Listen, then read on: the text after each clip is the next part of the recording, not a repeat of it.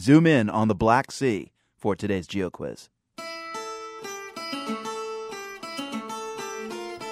The Black Sea is right in between Eastern Europe and Western Asia. There are dozens of popular seaside towns along the Black Sea, places like Neptune, Romania, Ordu, Turkey, and Sochi, Russia. The one we're looking for is in the Republic of Georgia.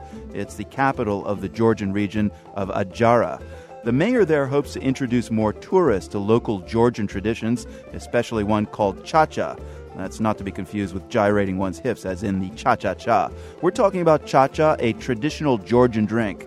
Do enough shots, you may want to try the cha-cha-cha. We're going to hear exactly what this Georgian mayor has in mind in a minute. That's just enough time for you to come up with the name of the city by the Black Sea.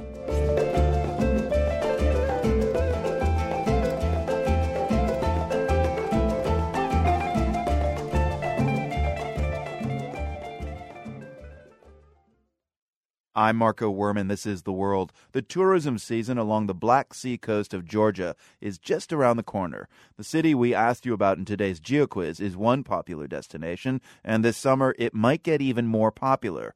Get this, the mayor in the city has something special planned this summer. The locals call it a Chacha Tower.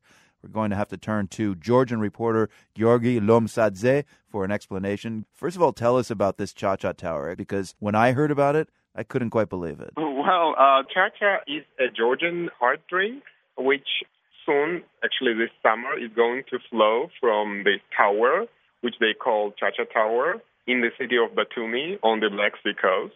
It's going to be a fountain at the bottom of this tower, and uh, once in a week, Chacha, uh, the hard drink, is going to flow from there for free. Okay, so this tower is in the middle of Batumi. Batumi is the answer to our GeoQuiz, by the way.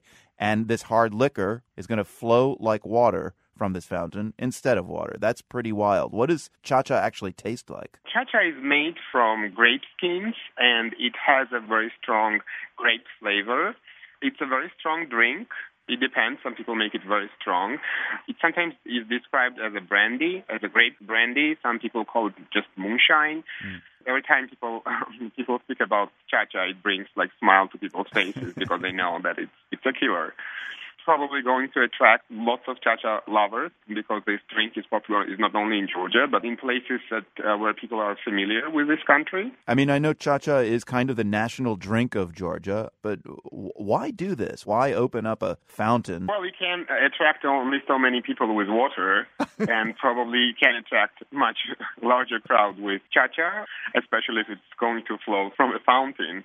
Like, I myself plan to go there and and try it and see how it works. Maybe write a story about it if I'm sober enough. Yeah, right, if you're sober uh, enough. So basically, this city um, is trying to come up with many uh, ways to attract larger crowds of tourists from different places.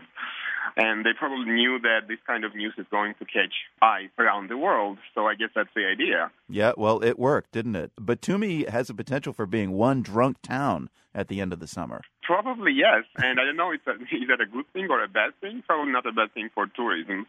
Some uh, some people, not only in Batumi, but in Georgia, have been critical because they think that places like Batumi have better things to offer, like history and culture.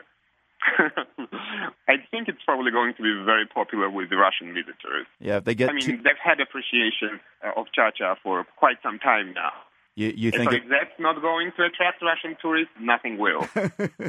Maybe next year we will have a vodka tower too, or beer.